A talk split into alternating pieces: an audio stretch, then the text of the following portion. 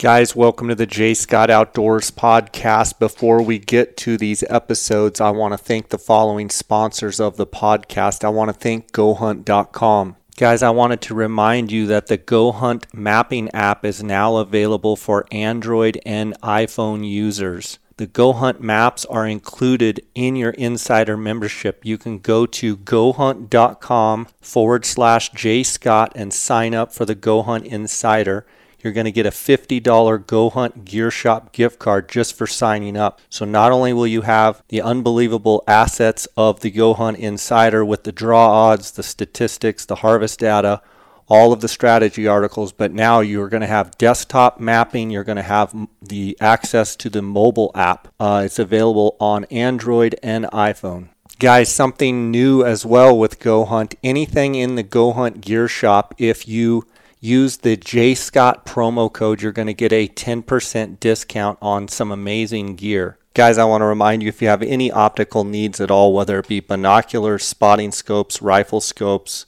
tripods, anything to do with glassing, give my friend Cody Nelson at Go Hunt a call. He's the optics manager. You can reach him at 702 847 8747. You can email him at optics at gohunt.com. You can also send him a text or call him on his cell phone 602 399 3699. GoHunt.com also has the Summer of Elk giveaway. In this giveaway, there's several ways to enter. You get one entry if you subscribe to Go Hunt emails, three entries if you spend $250 in the Go Hunt gear shop, 10 entries if you join the Go Hunt Insider. This summer of elk giveaway is $15,000 in gear and a 2022 New Mexico rifle elk tag. The Summer of Elk giveaway started on June 14th and ends August 31st at 11:59 p.m. Go to GoHunt GoHunt.com to sign up. I want to thank GoHunt.com for their continued sponsorship of this podcast. I also want to thank Kuiu. That's K-U-I-U.com, Kuiu.com, Kuiu Ultralight Hunting. That is the gear that I wear on all of my hunts. Go to Kuiu.com to find out more. Also, phoneskope.com. Use the J Scott promo code. You're going to get a 10% discount. J Scott 21 promo code. You're going to get a 10% discount at phoneskope.com. That's the digiscoping adapter uh, that I use to take uh, videos and photos on my iPhone. Guys, I want to thank you for your support of this podcast and support of the sponsors. Let's get right to this episode. Okay. Good to see you, buddy. How are you? Yeah, good, Jay. How are you this morning? Good. I'm excited to talk elk, man. We're a few days away. Um, when do you leave to head for Arizona? A couple weeks. Yeah, I'm planning on pulling out on September 3rd. Is when I'm thinking. Yeah, full week what, for the season. You know, when we first talked this summer, what an amazing turnaround the monsoon has done um, there, specifically in Unit 9, but in Arizona and all across the Southwest just curious your thoughts on you know pretty bleak going into the season and probably when you first checked your trail cameras in unit 9 to now what your thoughts are with with what you know now going into the season how are things changed? Yeah jay it's a 180 degree turnaround. I am so encouraged now I think it's going to be a great, great season. I think the rut's going to be good. We're getting great green up, you know, water all over these units. Um, it's going to be the kind of hunt that we've been, you know, waiting for for a long time. Um, I can't, thinking back, I can't think of a more active monsoon season since 1999 was the last one that I remember like this. Yeah. So, I mean, talk, talk a little bit about with the with everybody listening how you know monsoon might not affect antler growth for this year, but what it potentially means for the rut, what it potentially means for you know carryover feed going into next year, just how important that is. Yeah, it's great for all the wildlife, especially elk. Um, yeah, last year we really noticed that even though we had great antlers, without the feed, without these elk being healthy in the fall, the rut just didn't really happen. I don't feel like the cows cycled normally. Maybe they did a little later on, some of them, but you know, during the archery and early firearms hunts, it was just really bleak. Um, you know, with these elk fat and slick and healthy, and uh, these bulls are going to get to learn what it's like to wallow again this year, getting in ponds. I think yeah. it's going to be, yeah, it's going to be a 180 degrees difference.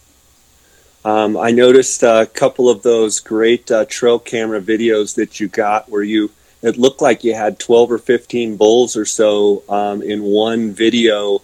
Um, really cool footage that you were able to capture down there. Um, curious your thoughts with the with the ban of the trail cameras. Um, we'll, we'll, you and I will be fine because we'll go back to kind of how we always do it. But um, as far as just being able to gather really neat clips and get an inventory with trail cameras, is there a part of you that hates to see them go? Yeah, I, I do, Jay. Unfortunately, um, I like I've talked about before. I don't so much use them as a tool to kill elk with um, because it's very hard to do, really, unless you have an army of people to check them and keep tabs on them. And I'm just not an entourage kind of person. And you know, I mainly use them to get a barometer of antler growth for the year, just to kind of get an inventory of what the bull crop looks like so I can give my hunters a realistic expectation of what to look for. And also, it's super entertaining to watch, you know, those bulls develop in the velvet. Um, you know, be able to see them on video. Um, you know how they establish their hierarchy even during the summer. You know, get a get to hear them hissing and grinding their teeth. It's just pretty cool to watch how they act toward each other. And yeah, I'm gonna I'm gonna really miss that. I think it's unfortunate that you know we're getting to maybe lose these. Yeah. Um, what's your take on uh, Unit 9 antler growth compared to all the other years you've been in there? Where do you see it? Yeah, so it's not going to compare to the last two years, where the last two years have kind of gone back to the old days as far as, you know, just phenomenal bulls. Um, you know, lot, quite a few 350 plus bulls and some real special bulls. Um, you know, this year is, um, you know, more of just a real average year. I'm surprised that it's not worse, to be honest. You know, I do see some bulls that look like they're droughty, um, but then a lot of them that look just pretty unaffected. So, um, you know, I think there's going to be, well, I know there's going to be real solid bulls out there. You know, not as many top end bulls, obviously, as, you know, last year or the year before, but I think still going to be a solid crop of bulls this year. Steve, how is um, Elk Camp TV being received uh, this season? I know you're um, midway through your season. How's it going? Yeah, so it's kind of hard to believe that Monday, this coming Monday, marks the ninth week of, of the show on Sportsman Channel. And uh, there's actually, I'll tell your, your viewers um, and your followers that there is a, a calling specific episode that's coming on this Monday. Talks about how I call to satellite bulls versus, versus herd bulls, shows footage, um, and then some hunts mixed in there a real entertaining and educational episode. So I would encourage anyone to, to follow along and watch that. It, it airs uh, Monday evenings at 6 p.m. Mountain Time, so that'd be 5 p.m. for Arizona viewers. Of course, you can of the show. So yeah, it's being very well received so far. Fantastic. And guys, um, keep putting your questions down here. Um, I'm going to scroll through them here in a minute and answer a bunch of questions. Um, I've got a couple questions for Steve first and foremost. So, Steve, um, known you a long time. I think we met in '97. I think something like that. Uh, when your dad was down in Arizona, had an elk tag. We've been friends ever since. Um, you kind of came, and when I first met you, you were you know into calling uh, then. Um, but talk about your you know role as as a guide. Your your what I would consider a calling guide, um, and and how you're able to take that year after year and get better and how you've improved your craft. I, I consider you the best elk caller on the planet. Um, and I don't say that li- lightly. Um, and it's not just because you're my friend. You, to me, you make the best wide variety of sounds of anybody that I know. Um, from everything from cow calling to bugling, it seems like you've really mastered your craft um, and gotten better. It seems like every year you continue to get better. I'm just curious, you know, talk about being an elk caller and how that's kind of, you know, um, over time kind of morphed into where you're at now. Yeah, Jay, that goes clear back to the early 90s, you know, when I was first inspired by guys like Wayne Carlton and Will Primos, you know. Um, I just love their uh, drive and their passion for elk hunting, and so I got the bug from that. And then I remember it was actually 1995, not to date us too much, but that my dad had a rifle tag, and that was a good year. That was another good moisture year. And uh, I remember showing up, and I think I had a Lohman mouth reed, and I had one of those hyper hot cow calls by Woodswise. Remember that call? Yeah. Uh, sure. I remember you were the one who first introduced me to the Primos Palate Plate mouth reeds. You actually gave me a black Sentry plate. I can still remember that. And um, man, that that was the start to changing my calling right there because you, you were already such a good caller right then, Jay, and I learned a lot from you and how you call. And so, yeah, that Palate Plate was the biggest thing to come along as far as improving elk calls. And um, you know, I've had a lot of time. I'll be honest. I'm not. I don't feel like I'm a natural at it. I've just had a lot of time to spend, especially with uh, some of my farming background. Spent a lot of time on a tractor, and uh, it's kind of good practice. And what I always um, seek to do, even nowadays, is either improve upon a sound um, that I feel needs improving on, or try to figure out a sound that would maybe make me a little bit unique or set me apart out there in the woods. Um, so I'm not just like the next guy when I'm out there calling to those bulls. That's what I really look to do. I always tell people, you know, when you're out actually out there calling to elk, focus on your strengths, but then in the off season, work on your weaknesses. Yeah, I think that's one of the things with my calling. You know, I kind of have, I'm, I'm kind of a, have basically one or two tricks, and I'm I'm good at those. I feel like you have you know just such a wide variety but you practice and you, and you practice all year long. Um, and I think it shows uh, in all of the different sounds. And later I'm going to have you demonstrate some of that but let's go ahead and um, dive into a few of these questions here. Um, and uh, guys like I said continue to put your questions. I also have some that came in um, from Instagram uh, earlier and let's see here September 10th, opening day. What's your go to strategy when other guys head back to camp 10 a.m. to 1 p.m.? I'd, I'd probably be there in camp with those other guys. yeah, yeah, I'm with you on that. Um, you know, maybe if there, I know there's not a full moon on the 10th. The full moon, I think, is is it the 20th, Jay? Yeah, 20th. 20th. Mm-hmm. Um, and I tell you, in Arizona, if this guy's hunting in Arizona, which it sounds like he is, because he's talking about the 10th and that being the opener, I mean, there is a real marked shutdown in the bugling. Um, and I found that even if you get in there and you dog a herd into the bedding area and you get in there close with that bull and his cows and you're either, you know, making bull sounds at him or you're trying to cow call him over and you're pestering him a little bit and he's just not responding well to it, man, I, I say I say mark it, mark your spot there, and back away. You know, even if you don't go back to camp, back yourself away from that and don't force the issue too much because you can do more harm than good in a scenario like that. Especially if you're out there, you don't totally know where the elk are at, and you're tromping around, and you you don't don't have the wind right, things like that. Um, so you can be as you can be as unproductive as you can be productive. So you know, save your energy for the prime time and make it count when when the elk are bugling. Yeah, I mean, I could see someone that's maybe in Colorado on an OTC hunt and they're, you know, back way in the back country and they're trying to figure out what what to do during the day.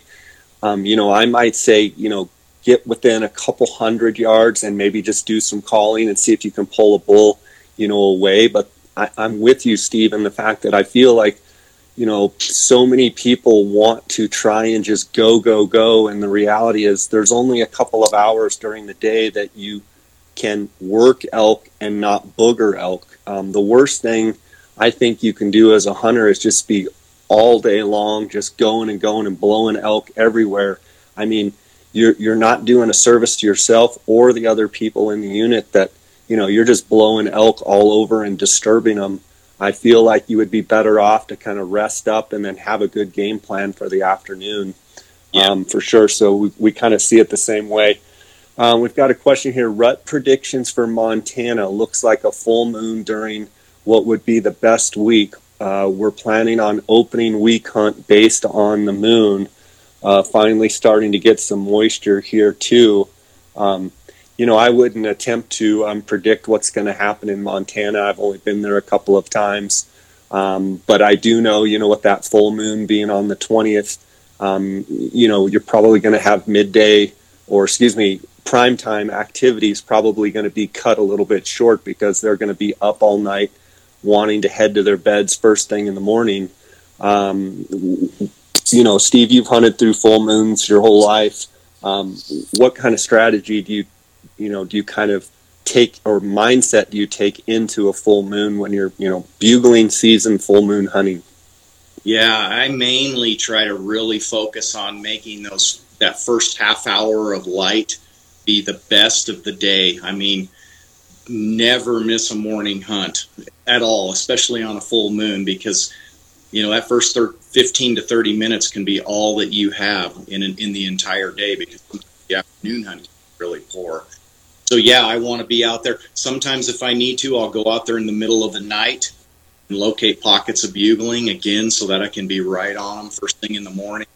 And um, yeah, if you do get a bull bugling, I don't mess around with it. Sure, I try to get the wind right, uh, or I do get the wind right, but I hustle in there and get right in there and mix it up quick because it can shut down real fast on you. So you just got to take advantage of that prime time. And then occasionally, um, they will have an active period during the middle part of the day when there's a full moon. But again, you got to be really cautious.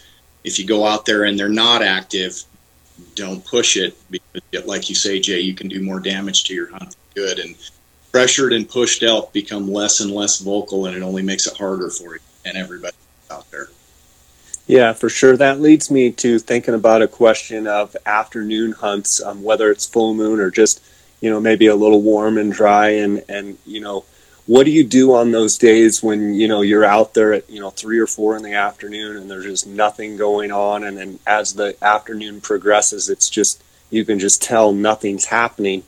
And, but it seems like right at that last you know almost right at shooting light stuff starts to happen. How do you kind of prepare for that? And what kind of strategies do you use when you kind of feel like it's it's you know dead in the afternoon or late evening yeah jay i used to move around a lot during the afternoon and I would call and move and stay mobile. And, you know, really that would work sometimes, but I felt like overall that was kind of a mistake because what would end up happening inevitably, like you just talked about, is during the last 15 minutes or so of light is, is where I would get a bugle. And then I would think, oh, that this is a great spot because I got a bugle here. Well, it was just timing was all it was.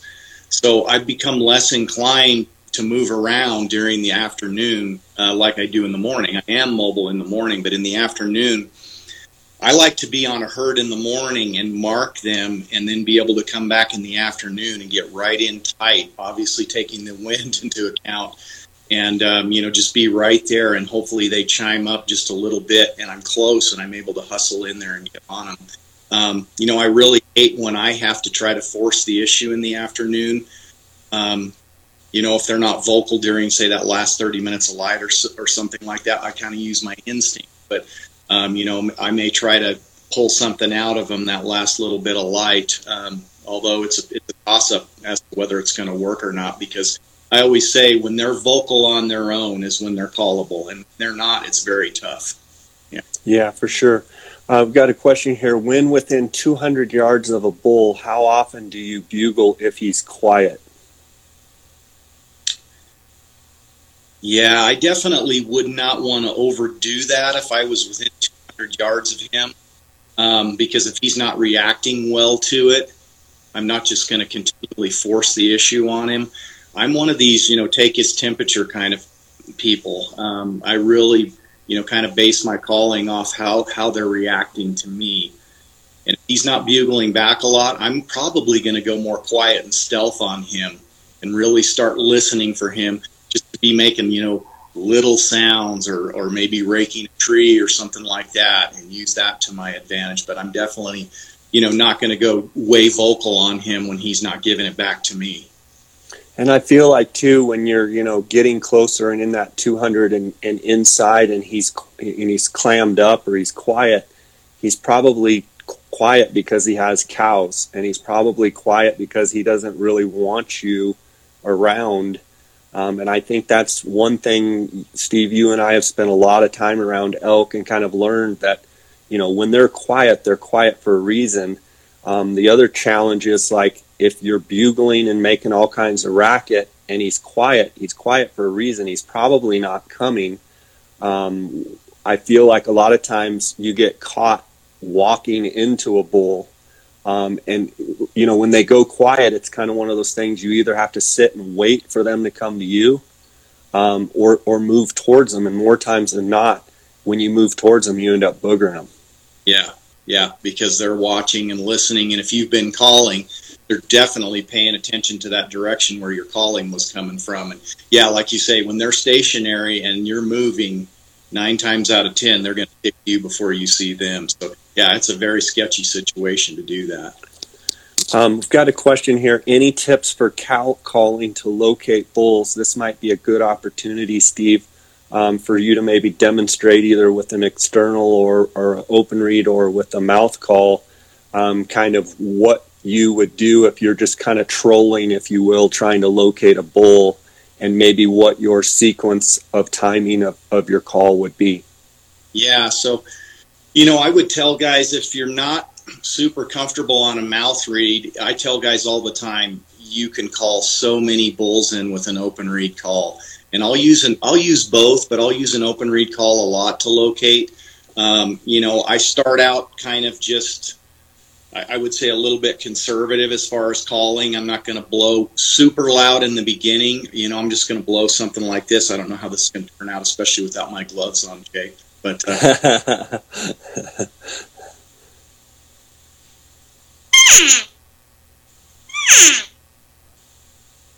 blow a couple calls like that, see if you get a response. Um, maybe if they don't call back, sometimes I'll even cut my hands and get both, you know, both hands on it.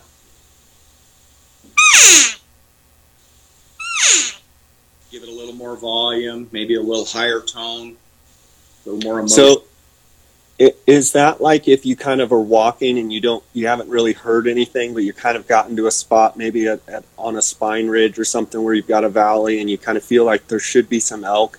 You kind of walk to a spot like that and then project a little bit and then just kind of listen and see if anything, you know, sounds off. And my question would be, in that scenario where you're calling like that, are, is it typical just to have kind of a faint, just I'm over here answer, kind of like, uh, you know, I'm bedded, and is that what you kind of expect? And if you if you do hear that, then what's your next move? Yeah, if it's, it's a little later in the morning, then that scenario you're talking about is, is really likely that they're just going to answer you and let you know typically what I'm going to do is then I'm going to be quiet and I'm going to move in and try to cut the distance down a lot. Now I don't want to move in and bump him, but I'm going to move in and try to get within say 150 200 yards. If he hasn't bugled again, then I might try to take his temperature again. And I'll be honest with you, sometimes they hear you and sometimes they don't. Uh, when I get in there closer, I'm going to try to be a little more subtle on the call, a little quieter with it, blow it away from him. You know, I'm going to turn away and blow it the other way. Um, you know, if it's a little earlier in the morning, the bull might jump all over the call. Might might be just what he wants to hear, and then you can move in, and he's going to continue to be vocal. Uh, again, I'm going to try to move in and get inside of that 120 yard range and and uh, cow call him right in. Steve, um, hold that call up. I'm not sure if that was your trophy wife or a heartbreaker, um, but it looks like a trophy wife. I think. Um, talk talk about the um, shallowness of that soundboard, and that's where I feel like your open reed calls. Um, you know, I try every elk call out there. I'm not biased to anyone. I'll try whatever I think's best, and your um, open reed calls, in my mind, by far are, are and have been for many many years the best. Why is that? You know, shallow soundboard, and maybe that's not the right term, but it seems like I can make much better sounds on your call than than any others. Yeah, Jay, it, it is. A, it's definitely a flat soundboard. If you're looking at it and you're looking at that mylar reed, it's super close to that soundboard. I just feel like for elk sounds, in my experience, and like you, I'm not biased. I try all the calls that come out. I've just found that this flatter soundboard angle just tends to make more elky type sounds. It's got a more full three dimensional sound to it. Um, they will easier on you. I will. So there's a couple of things like I've talked about in the past. You want to be sure and be getting the air from your, your diaphragm.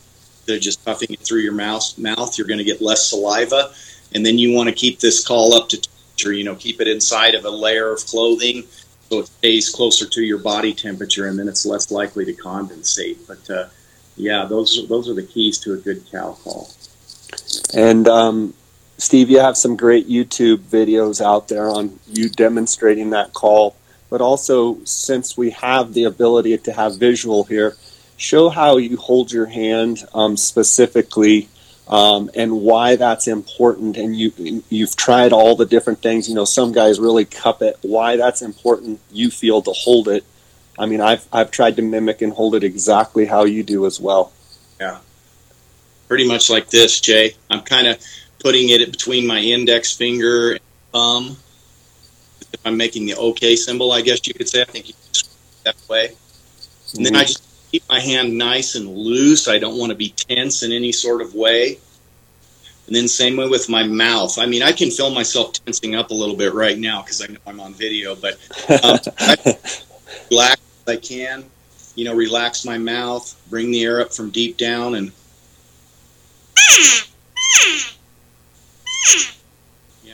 like that. Sometimes I'll use my last my ring finger and my pinky finger.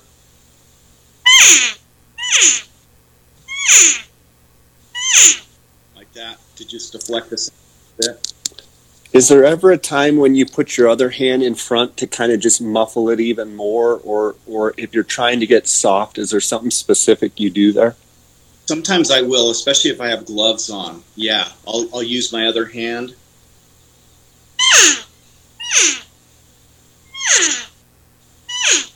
Yeah, and, and, and turning myself away and just thinking about bringing up real light air pressure to make the call quieter.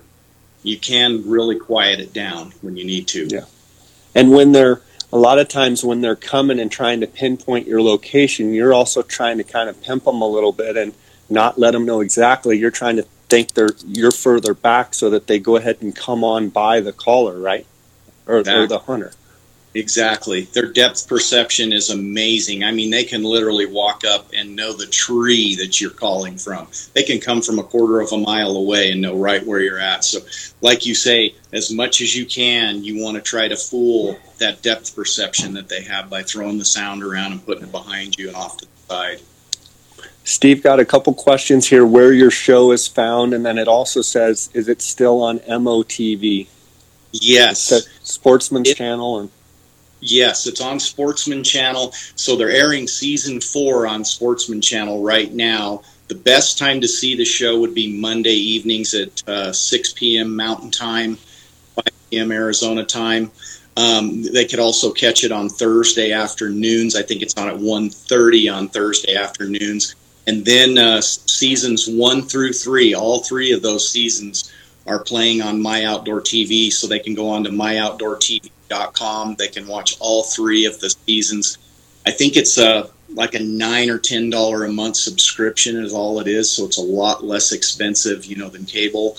Um, but uh, a lot of content on there. I mean, more than my show. There's probably 500 high quality shows on my outdoor TV. Okay. I got a question here. Should I even attempt any bugle calls on the Colorado public land over the counter early archery or stick with cow calls? Oh, you know, you're you're talking to a guy that through the years overall, you know, I would say I'm a lover for the most part. You know, unless I know I'm de- dealing with a herd bull, I'm mainly going to be alcohol, most part. Um, you know, unless you feel like when you're out there early in the season and the bulls aren't really cowed up and they're not really interested in your cow calls, then that might be a time if bulls are still raking and kind of establishing territory and that type of thing um, you know, then some bugling and raking and that type of thing can work. Um, you know, even even chuckling and raking that type of thing. Um, but again, I, I, I want to emphasize stick with your strengths. If you know if you don't feel like chuckling is something that you're good at, I, I would stick with raking, bugling. Um, you know, you don't even necessarily have to bugle. Sometimes non-vocal. We've talked about this before, Jay. Just just raking uh, can get yeah. bulls to. So yeah, it doesn't always have to be eliciting a sound. Well, and I think too on over-the-counter Colorado hunts and heavily pressured hunts, if you're raking, um, a lot of times other hunters aren't hearing you as well, and you're you know yep. you're, the bull anything that's within a hundred yards or maybe a little more that can hear you those bulls are probably going to come over. They they just it, the curiosity always kills the cat, and it seems like they always want to know what's making that raking sound, especially when they bugle lightly at you or bugle aggressively and you don't answer.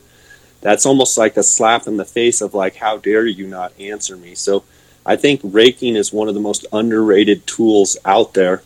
We've got a question here: rut prediction for Arizona archery this year, Unit Nine and Ten, with moisture, moon phase, uh, what do you think the best days will be this year, um, Steve? Yeah, again, I think the rut's going to be strong, especially as the hunt goes along. I think we could have some bugling right at the beginning. You know, it might get knocked down by that opening weekend push, so be ready for that. Um, but I think guys could call bulls in right off the bat. Um, I do think the rut's going to get stronger, especially as we approach, say, the 17th, 18th of the month. Um, you know, said by biologists that most of these cows are going to have their estrus cycle around that fall equinox, which is on the 22nd, and the full moon is on the 20th. So I think right during that, I tell you, if I had to pick a week, right during that 18th to the 23rd, that last five or six days that's when I think it's really going to heat up. And then I believe that that uh, early rifle muzzleloader hunt can be phenomenal as well. Um, but yeah, I think the best rutting activity, if you have to pick days, I would pick 17th, 18th, into the end of the hunt. I always say the 20th of September is is when everything just goes crazy, and it seems like a couple days before that and a couple days after that. Obviously, it depends a little bit where you're at, but I mean, I think in general, all across the Southwest, New Mexico's gotten hammered with rain, Arizona's gotten hammered with rain most of Colorado's gotten hammered with rain. The northern parts, um, maybe not as much. Idaho, I know, is dry. Montana's dry. Um, but I think nine and ten are going to be bang up years. Uh, uh, a bang up year this year. It would not surprise me with those guys with Unit Ten tags if they get out there and you know two three days before the season they're already just tearing it up. Um, but like you said, Steve, it seems like we always have a good opener on Friday, good opener on Saturday, and then Sunday seems like it just lulls out because they finally have been pressured enough, and it takes them a day or two to kind of get back in their rhythm. But um, I'm expecting just a phenomenal um, elk rut this year. Uh, do you hunt in the rain or wait till it stops? Um, you know, if it's a downpour, typically it shuts things down. Um, I like to be out there, you know, right afterwards. If it's a, if it's a torrential downpour, it seems to me like it usually shuts them down, maybe for even a day or two. But I tell you, if it's a drizzle or just just, just showering, absolutely, I'll go out there and hunt because that, a lot of times that really lights them up. Um, so, so yeah, I'm gonna I'm gonna pay attention, you know, to whether it's a torrential downpour. If it is, you know, typically that's to shut them down. But uh, yeah, if it's if it's drizzling or showering, it can really get them going even in the afternoon.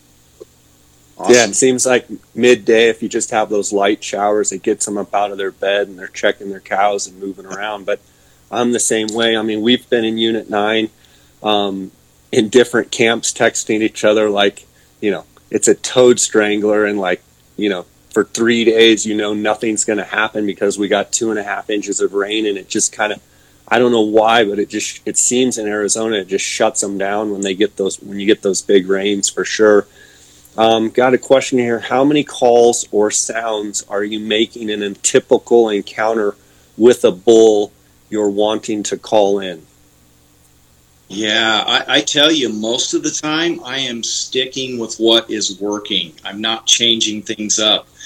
So, you know, I may use different sounds in different scenarios, but in a particular setup, I'm usually going to be pretty much a one trick pony. Like if I'm blowing a, an external cow call and that bull is eating that up, I'm not going to change a thing. I'm going to keep giving him what he's liking. I'm not going to throw in a bugle. I'm not going to glunk. I'm not going to change to a diaphragm cow call. I'm just going to give them what they want. So that's how I've been successful for all the all these years, is uh, with what they're liking.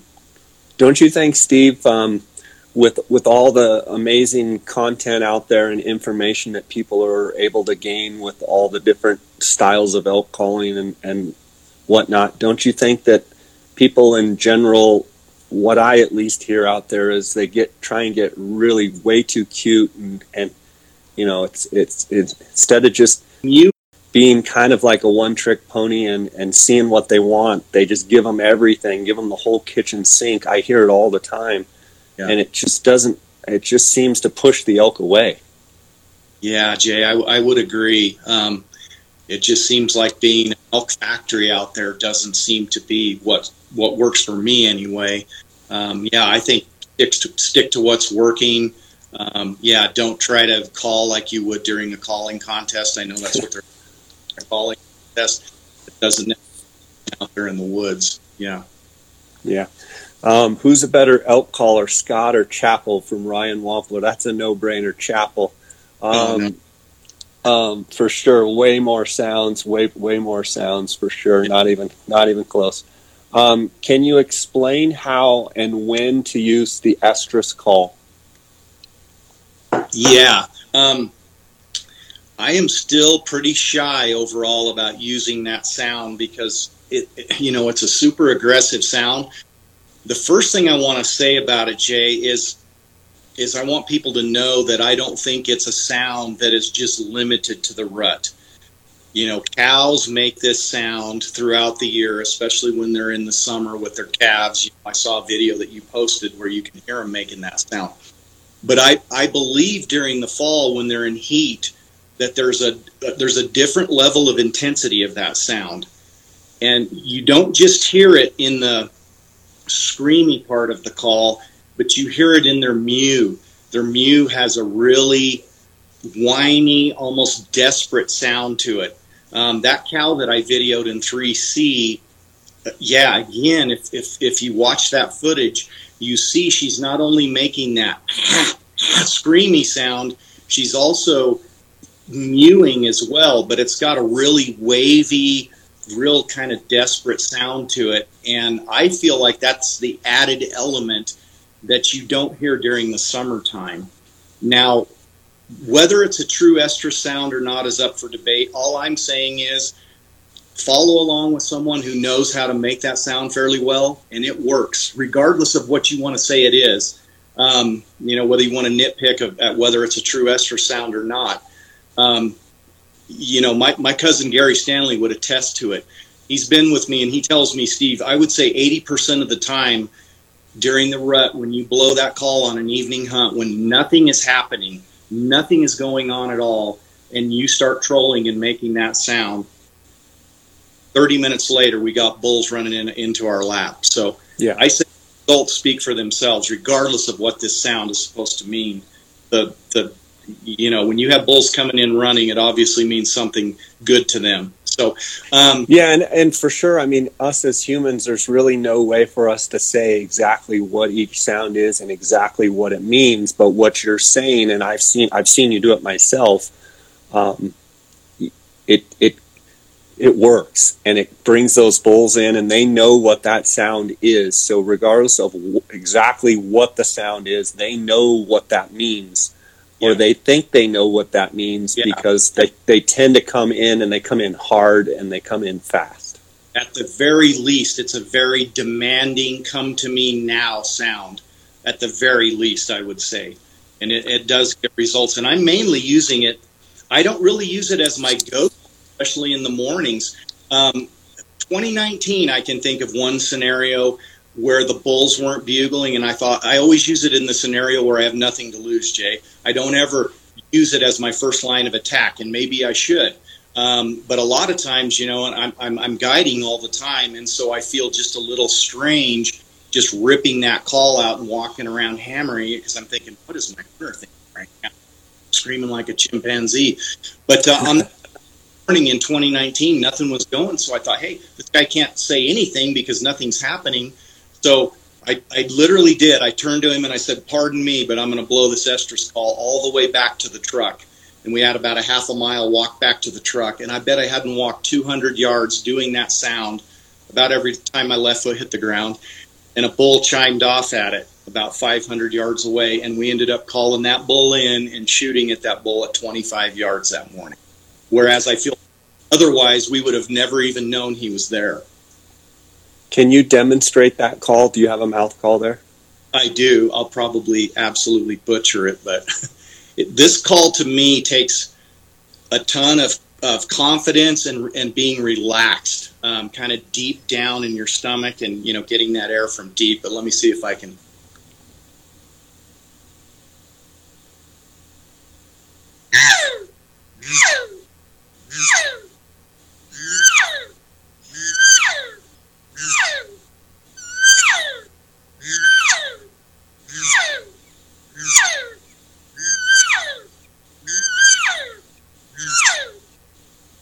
That's pretty much it right there, Jay.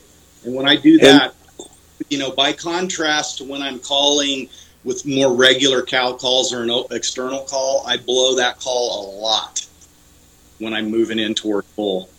Mm-hmm. So, so you're actually when you're when you're getting you're going to a bull, you're blowing that call, and, yeah. and you're just blowing it. Are you blowing it in recession or in repetition, just like that, just just over and over, and you're going right at them? Pretty much, yeah, yeah. Then I become from being that kind of more conservative caller to being that more obnoxious loudmouth, if you know what I'm saying. I'm that I'm that chick that's a loudmouth at that point. And I found Jay that if if I quiet down or I stop and and try to keep making that sound, usually it causes the bull's temperature to go down. But I found if I keep moving toward him and making that sound, he's coming at me, I'm coming to him, and I've got to pretty much pick the right time to have that train wreck, if you will, and set up at just the right moment, right at the last, and have him come right in. Yeah. Do you feel like not using that call is something you choose because? I mean, if you were just by yourself and no one else was with you, do you feel like you would probably use it more? Um, in other words, are you a little shy to use the call and why?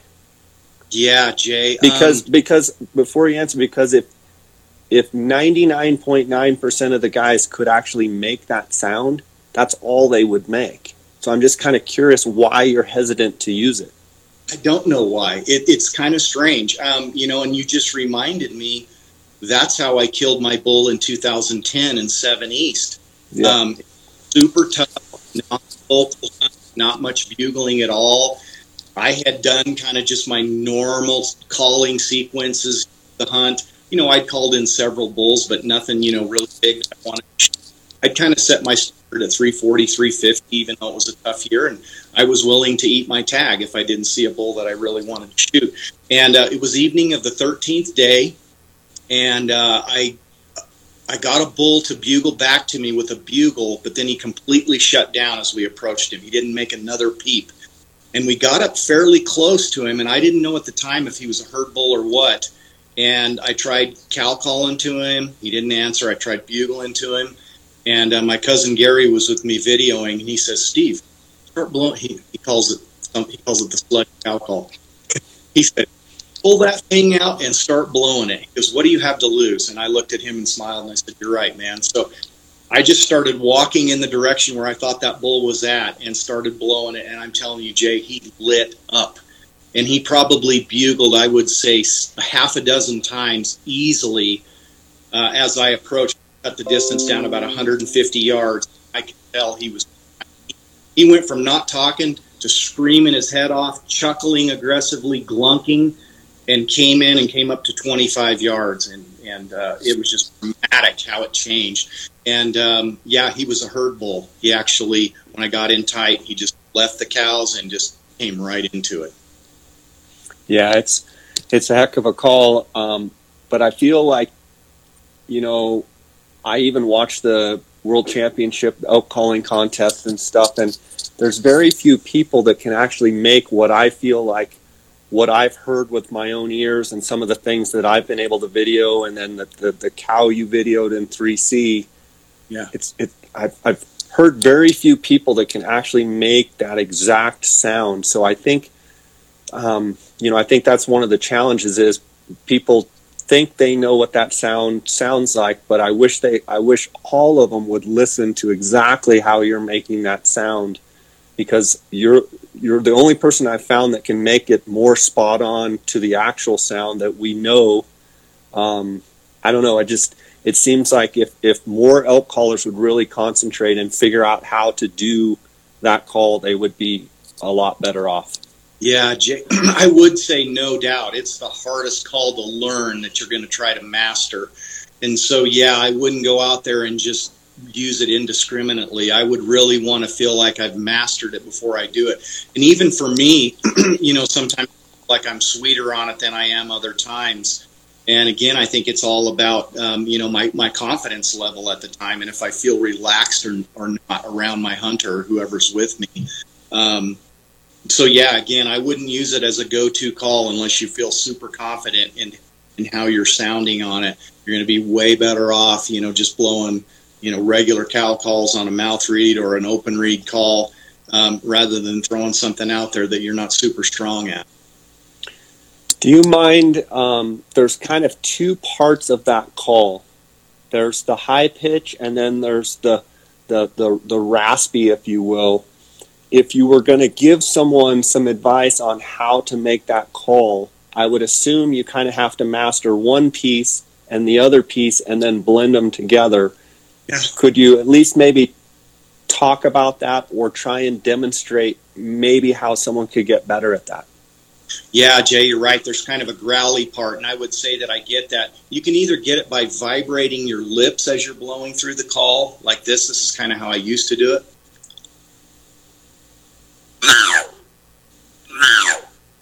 Okay. Now I'm more so inclined to use my vocal cords, and I kind of, I kind of hum through my vocal cords as I'm blowing the call, more like this.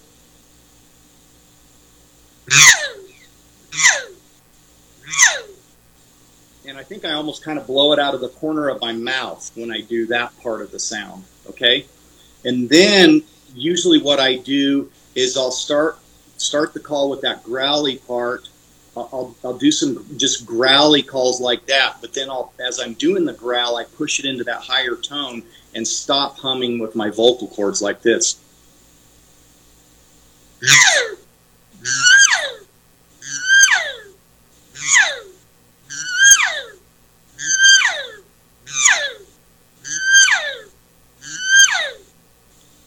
has that rally, real depth, deep element, but then it also pushes into that real high, kind of excited tone as well.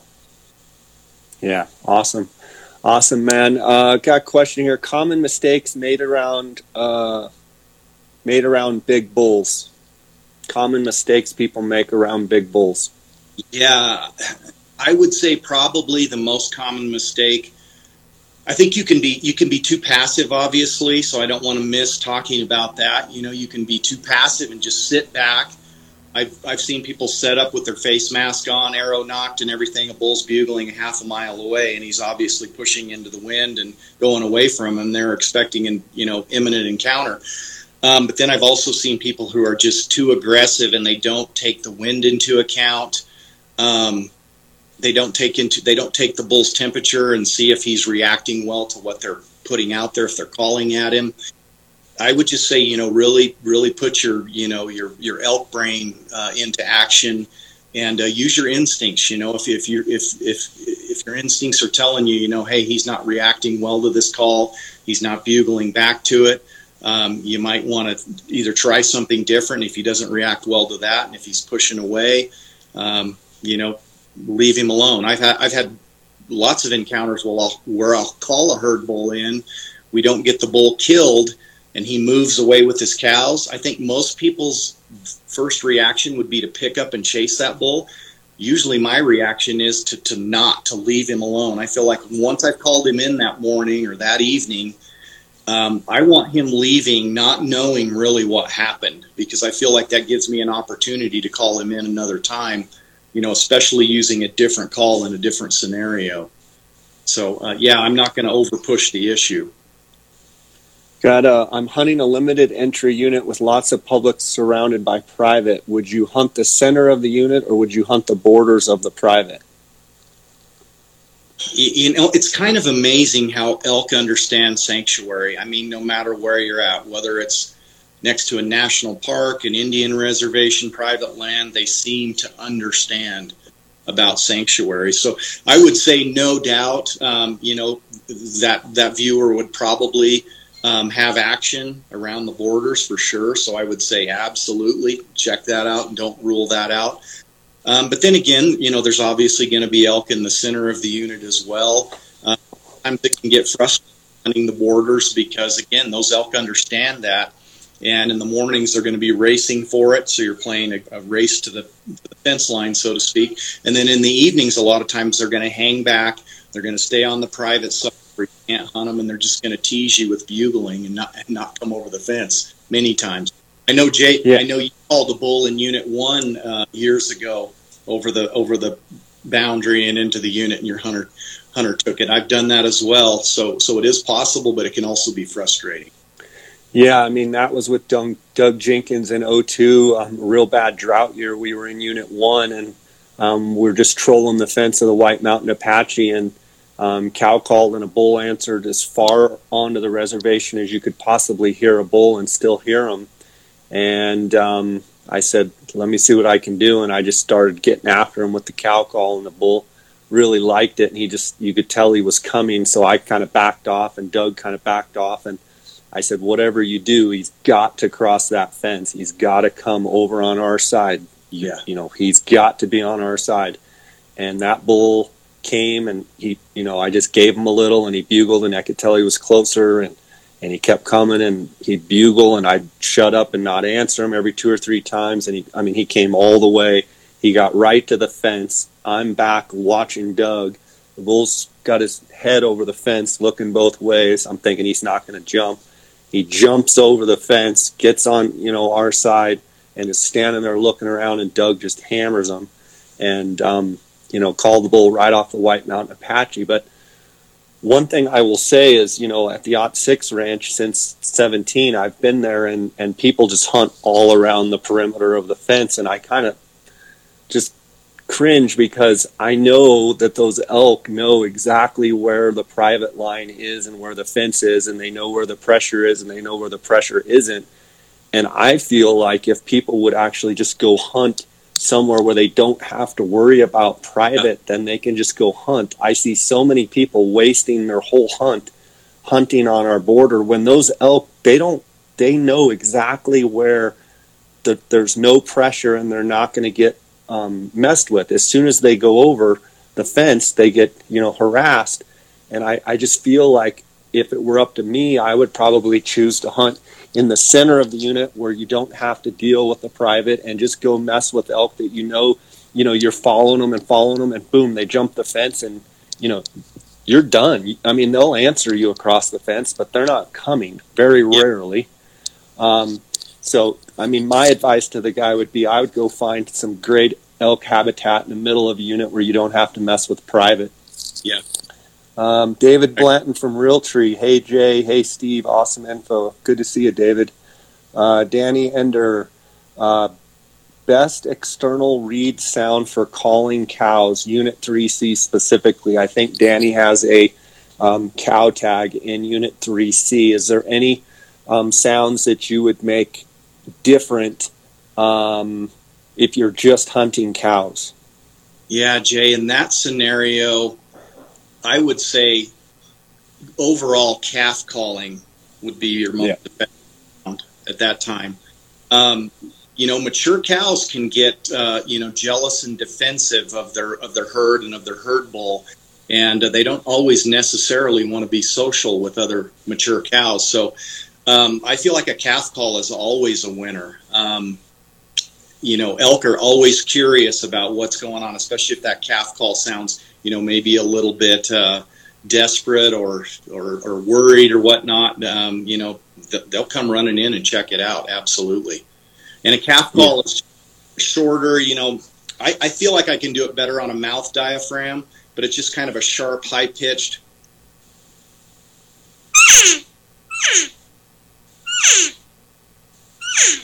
something like that. You know, it's higher pitch, sharper, shorter. Yeah. Yeah, and um, Steve, it's also when you're blowing calf calls. Not only do, do does the mom, you know, want to know where's my calf at, and a lot of times she'll come, but don't you find that other cows are defensive of and and want to also gather up calves even if they're not theirs. So I mean, calf calling. Um, to me, excited calf calling is very effective when you're trying to get a cow to come to you. Yeah, I totally agree, Jay. Yeah, they are very defensive of those calves, whether it's their calf or not. I'll tell you an interesting story really quickly. I remember one time sitting at a at a water source with a guy on an evening hunt, and I always try my best if the elk don't come in during shooting light to get out of there so you're not spooking them before dark. But we just got trapped in there that night. They just came in at just the wrong time as we were getting ready to leave. And rather than just getting up and, and blowing them out of there and letting them, them see us, I whispered my hunter and the guy that was there videoing, I'm gonna I'm gonna coyote call at him. And I tell you what, Jay, what happened next surprised me. When I coyote yipped down, those cows actually they but aggressive. You know, they were they, they were going to get that coyote out of there. Um, I'm not saying go out there coyote yipping to try to call a cow in, but it's pretty amazing to me. I definitely learned something that evening that they don't always run away from that. Um, yeah, pretty crazy how they got defensive about it. Yeah. Um, someone says, How do you make a glunking sound? And I would ask you, Steve, I don't know if you have a tube there, but how do you make a glunking sound and why and when would you use that sound? Yeah, um, I'm pretty cautious about using that sound. I don't use it a lot. But again, like we were talking about earlier with, with raking, sometimes this can be a good sound rather than blowing a full on bugle. I'm not going to use glunking if I'm blowing cow calls and a bull's coming to it, or I've blown, you know, that lip ball bull calling cows bugle. I'm not going to mix in a glunk. But let's just say, you know, I want to make something that's, you know, non, you know, I should say non vocal on a call, but I'll use my grunt tube. I'm not skilled enough to do it with my voice, but I just use my hand and I just kind of cup my palm like this and Sometimes you can even on the other end. Um, every every grunt tube is different. I wouldn't say this is my Rogue tube. I think it's phenomenal for making bugling and chuckling sounds. I wouldn't say it'd be my first pick for glunking. Maybe something with a little more open end on it for glunking. Um, yeah, that's how I get with my palm. So I just got one of those tubes, and I was really impressed um, with that tube and the sounds. I'm excited to have it this year with me at the ranch. Um, it took you a while to kind of design that and, and figure out exactly what you wanted in a tube. Talk a little bit about that. Yeah, Jay. Um, it seemed like it was always, you know, kind of have it one way or the other. You could do good lip balling sounds with the tube that had a wide mouthpiece and then you could make better chuckles and high pitched bugles with tubes that had a real narrow mouthpiece. Well, I feel like we kind of bridged the gap with this call by basically it's a have your cake and eat it too bugle, if you will. It's it does have a narrow mouthpiece, but then right. Let me see that. I can't quite see that. See that, Jay? Okay. Yeah. Okay. You okay. can see the narrow mouthpiece is the blue part, but then the lip ring that we incorporated into the call gives you that wider opening so that you can get your lips in there and make those uh, lip ball sounds. Let me show you what I'm talking about here. I used to, with those narrow mouthpiece calls, I would literally have to pull the call away from my mouth so that it would vibrate and not stop my lips from vibrating. But now you don't have that problem, so you can.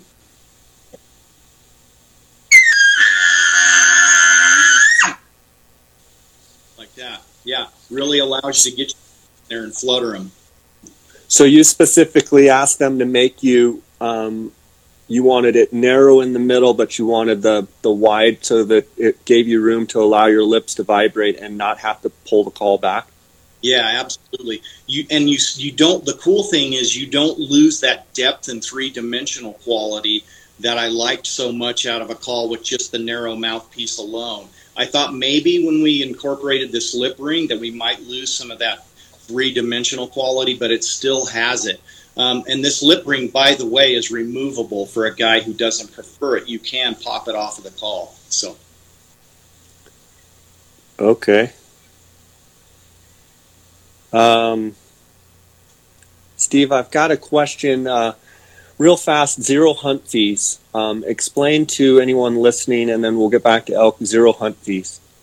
Yeah, so very simply, Jay, I say it's just an alternative way to cover the cost of a guided hunt, and it works very well for a lot of people who maybe don't have six or seven thousand dollars laying around to cover the cost of a hunt, or if they're a married guy, it's way easier to get spousal approval for zero hunt fees when it's $349 a year. It covers the cost of your guided hunt if you draw a tag. There's no minimum amount of years you have to be in the program. So if you're that lucky guy who draws the very first year or in three or five years, I don't make you stay in the program to pay off your hunt. So it's a win-win scenario for, for, for most guys. Um, I'm offering it to residents and non-residents alike. Um, yeah, I mean, I just feel like it's it's a way for guys to make good elk hunt way more affordable. Um, you know, I can think of so so many things that, that people blow three fifty dollars in a year on, and uh, just yeah, but your elk hunt. This is your your premium that you're paying towards your guided elk hunt. Uh, that that's it, very simply in a nutshell. Yeah. Yeah, I know it's been super successful, and you've had a bunch of guys uh, draw tags and and get a great guided hunt. Um, so I encourage people to check that out got a question here. I've, I have a big bull that's not very vocal. Um, he wrote local, but I think he means vocal. What's the best way to get him in? Yeah, a bull like that, if he stays not vocal, you've got to try to work tight within his circle, so to speak, and get him to make a mistake. Because typically, if you're in really close, Jay, like you were talking about earlier, some bulls with cows are defensive about it and they're very vocal. Other bulls aren't. And it sounds like, you know, if he's talking about a scenario where they're not, that's when you've got to be in there and you got to be inside of that zone and live in there, like inside of 120 yards, obviously without getting winded and not getting picked. Um, but, you know, those kind of bulls are still going to cycle around and, and, and go around the perimeters of their herd. They're, they're going to mill around and move around. And, you know, if, if, if you're in there living in his kitchen, so to speak, and not and in that scenario, not giving away your location by calling, a lot of times that's when a bull's going to make a mistake. I mean, we know guys like Randy Ulmer, um, our friend Dark Holburn, who are super stealth and get it done that way. I mean, not just not just once in a blue moon, but all the time when they have a tag. You know, a big bull's going to go down, and they do it by not being vocal and not, you know, there's, a, I say, there's a time to call and there's a time to crawl, just depending on the scenario. Yeah, for sure. Uh, Steve, got a question here that came in on Instagram. It said, um, you make a bunch of different cow sounds. Can you walk through? You've, you've already demonstrated what, what you're calling the estrus call or the excited call. Can you walk through some of the basic calls from just a basic cow call and then how you kind of ramp and have different like you have a wide variety of cow calls where I feel like I'm kind of a one trick pony.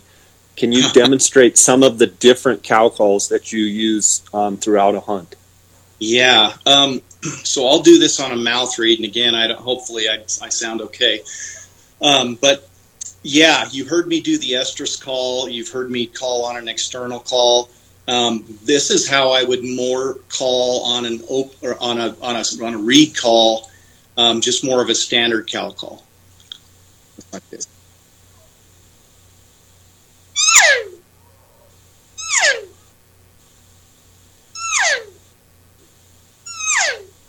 And I learned from you, Jay. I, I don't open my mouth probably as wide as you do, and that's probably a fault of mine, but I still feel like I blow the call with an open mouth. Now I can blow it with a more closed mouth to quiet it down and get different, you know, I can.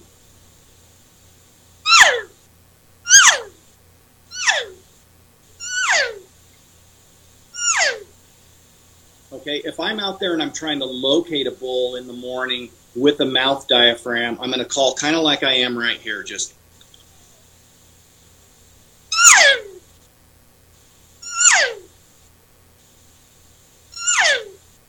just like that. And you and I both, Jay, I think we're more about quality sounds than we are about quantity. So we're not just going to blah blah blah blah blah blah. Um, right. Okay, so that's kind of how I just do just what I would say is a standard cow call. Now, now the calf call, which I demonstrated a little earlier on the open reed, is going to be more like this on a on a on a mouth call.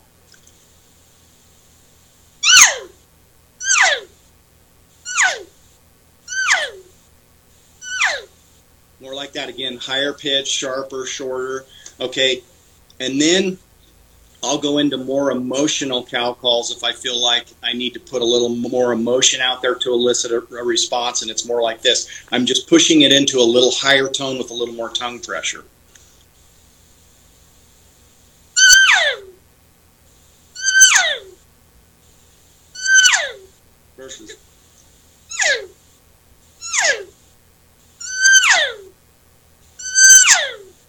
You're holding the high note just a little bit longer um, you're you're keeping the pressure and the tongue pressure on the reed a little bit longer, maybe maybe a second and a half longer, and it's carrying it out a little bit more, which kind of makes it project out and and and brings a little more emotion to it, right? Exactly. And I just like you said, Jay, I'm just laying on it a little longer with my tongue pressure. I'm keeping my tongue pressure on the reed a little longer and I'm keeping my stomach tight for a little longer and keeping that pressure coming, that air pressure coming across the reed. And you can tell that there's no air leakage on the call. So when you're picking a mouth reed, it's very important to pick one where you're not getting that sound of, of air right. escape reed. You're getting a nice seal like that because that's how you can get those real tight, sweet, high pitched sounds. And then the next step would be then going into what you were demonstrating before and the other call where you're just you're just just really getting after it. Demonstrate right. that that estrusy type sound? Yeah just kind of that just Buzz, intense like yeah. Whatever you want to call it. And you have to get the, the reed a little bit damp i want people to know. Dampen it up a little bit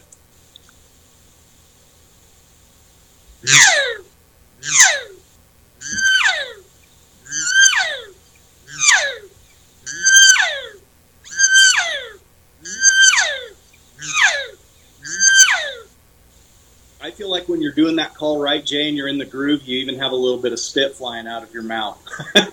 you want damp and, and, and a little bit wet. It sounds better. Yeah. Steve, when you've gotten to that point where you're blowing that call, have you had reactions from um, multiple bulls coming from different directions, kind of like your video in 3C where that cow was making that sound and they were just coming? Um, and have you had cows? Um, have you had cows come to that call? Um, I have had cows come to the sound, yes, but it seems like more so. You know, nine times out of ten, it's bulls coming to the sound, even if they're leading their cows and sound. Um, yes, and I have had multiple bulls. I've had as many as four bulls converge on it at the same time. I could specifically think about hunting with a Unit 9 muzzleloader hunter one time and literally, like I said, we got set up right at the last second, and yeah, four bulls converged on us right at the same time, and it was like, which which one? Someone asked, "How do you get the buzz specifically?" Yeah, um, I think you can do it two ways. You can do it with your vocal cords. Let, let me. Oh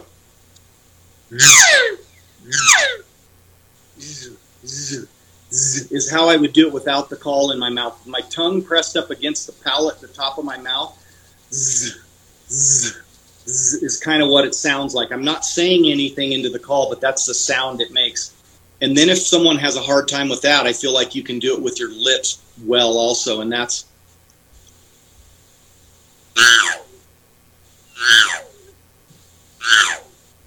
like that. And that's how I did it in the beginning. And when I hear when I hear it now, I, I really think it sounds good that way too. Your lips. Yeah. Yeah, it really does. Um, Steve, you've been uh, gracious to spend a little over an hour here with us. I want to thank you for your time. Um, before we go, um, you're going to be spending the majority of your time uh, in Unit 9 in Arizona. Is that right? Yes, yes, Jay. my favorite unit, oh gosh, I tell you what, it has been such a turnaround, like we talked about earlier. I'm so looking forward to it. Um, anybody with an elk tag this year, you know, it looked bad in the beginning, and I know people were considering turning tags in, but man, 100% turnaround. So it's, it's going to be an amazing year, I think. Yeah, and then Steve, um, year after year, uh, after elk season in Arizona, you get to go back to uh, you and your dad's place there in in um, Colorado, uh, private property, and where you get to almost go from full rut to full rut, and um, I think that's what's made you so good as well, is because you've been able to hear elk every day for you know all of September and then pretty much the first two three weeks of October. Um, just I want to end on being able to hear elk like I mean I, I get to do that too at the odd six you know for 45 days and just listen to them. How do you feel like that really helps you become a better elk hunter, a better elk caller, and understanding you know to how to make quality sounds? Yeah, Jay, I think it's everything. I think it's you know I feel really blessed to be able to do that. And um, you know, ever since I was young, and you know, I, I, attribute that to my dad raising me that way, and then including me in the hunting when I was in my early 20s, when I didn't know much at all, but was still, you know, hungry and learning. But you're right. The more that you can hear live elk and tune your ear into that, I feel like I do that every year, Jay. I don't know about you, but I feel when I get out there and hear real elk. I kind of go, oh, okay, that's what I need to sound like, and it kind of changes me a little bit every year. Um, I feel like that's super valuable for guys who can't hear live elk a lot. Um, I think um, your your material, Jay, is extremely valuable. I mean, you're posting content all the time where you've got live elk, you know, on trail camera and whatnot. You, have got that going on. So I would encourage um, the viewers and listeners to really key into those trail camera videos and your content and uh, really tune their ear to those elk sounds. And um, I feel like also not only the sounds, but pick up on that tone and emotion in the call. It really is meaningful, um, that emotion that you're putting out there. Yeah, I think the more you can listen to the real thing, the better off you are and, and understanding the cadence and the timing and the tonal quality and some of that different thing that we talk about.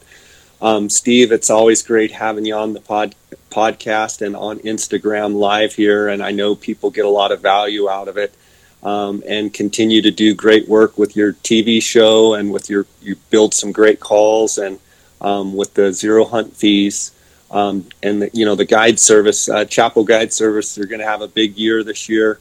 Um, you're going under the name Elk Hunt TV Guide Service, is that right?